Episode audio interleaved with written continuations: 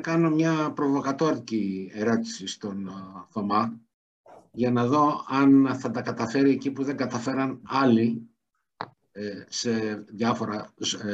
Ε, ε η, ερώτηση είναι, είναι, η ερώτηση είναι αν μπορεί σε τρεις φράσεις να πει σε μη μηχανικούς ή σε παλιούς μηχανικούς όπως εγώ τι η διάβολο είναι ο κβαντικός, η κβαντική τεχνολογία. Σε τρεις φράσεις, για μη ειδικούς.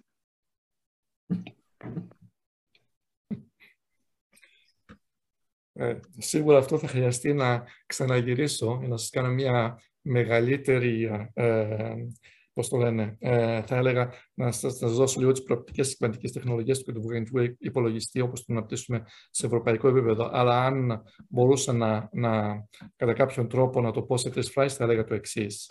Το αντίστοιχο του κλασικού υπολογιστή, το bit που χρησιμοποιεί που είναι 0 ή 1, είναι το qubit. Τα qubits τα χρησιμοποιούμε. Ε, η μεγάλη διαφορά βέβαια είναι ότι το qubit δεν είναι κάτι το οποίο θα, είναι, θα έχει την κατάσταση 0 ή 1.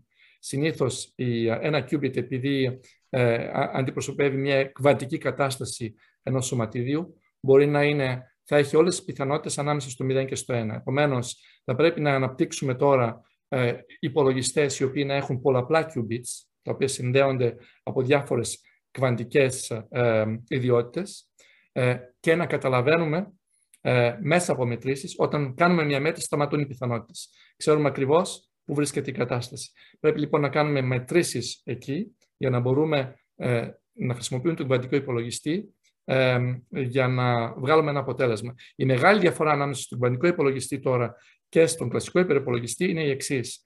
Στον, στον κλασικό υπολογιστή όλα είναι 0-1. Επομένως, όταν θα έχουμε πολύ μεγάλα συνδυαστικά προβλήματα, χρειάζεται πάρα πολύς χρόνος, δισεκατομμύρια δισεκατομμυρίων ε, συνδυασμούς για να βρεις ποια είναι η λύση. Στο κουβαντικό υπολογιστή, επειδή, πιθανό, επειδή όλες οι καταστάσεις ανάμεσα στο 0-1 είναι πιθανές, μπορείτε να καταλάβετε ότι όταν έχουμε πολλά qubits και έχουμε αυτές τα οποία αλληλοσυνδέονται, ε, θα μπορούμε να έχουμε σε, σχεδόν σε real time ένα αποτέλεσμα όταν θα μπορέσουμε να κάνουμε τις σωστές μετρήσεις.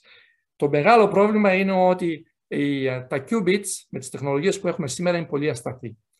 Ε, διαρκούν πάρα πολύ μικρό χρονικό διάστημα και η μέτρηση καταστρέφει την, ε, ε την αλληλοσύνδεσή τους ανάμεσα. Γι' αυτό και χρειαζόμαστε πολύ υψηλέ τεχνολογίες για να μπορούμε να κάνουμε μέτρηση σφάλματο και για να μπορούμε να έχουμε μεγαλύτερη πιστότητα στη μέτρηση. Αυτό είναι το, η πρόκληση αυτή τη στιγμή και σε αυτά τα θέματα δουλεύουμε, όπως επίσης και με διαφορετικές πλατφόρμες για να βρούμε ποιες θα είναι οι καλύτερες πλατφόρμες που θα μπορέσουν να μας δώσουν τον αριθμό των qubits που είναι απαραίτητος για να μπορέσουμε να προχωρήσουμε στην, στον κυβερνητικό υπολογιστή του μέλλοντος. Για να μπορέσουμε να τα καταφέρουμε, χρειαζόμαστε εκατομμύρια qubits. Αυτή τη στιγμή, ο καλύτερος υπερυπολογιστή, συγγνώμη, κυβερνητικό υπολογιστής του κόσμου είναι γύρω στα 65 με 70 qubits. Δεν ξέρω αν σε αυτές τις λίγες φράσεις κατάφερα να σας δώσω μια ιδέα του κουβαντικού υπολογιστή.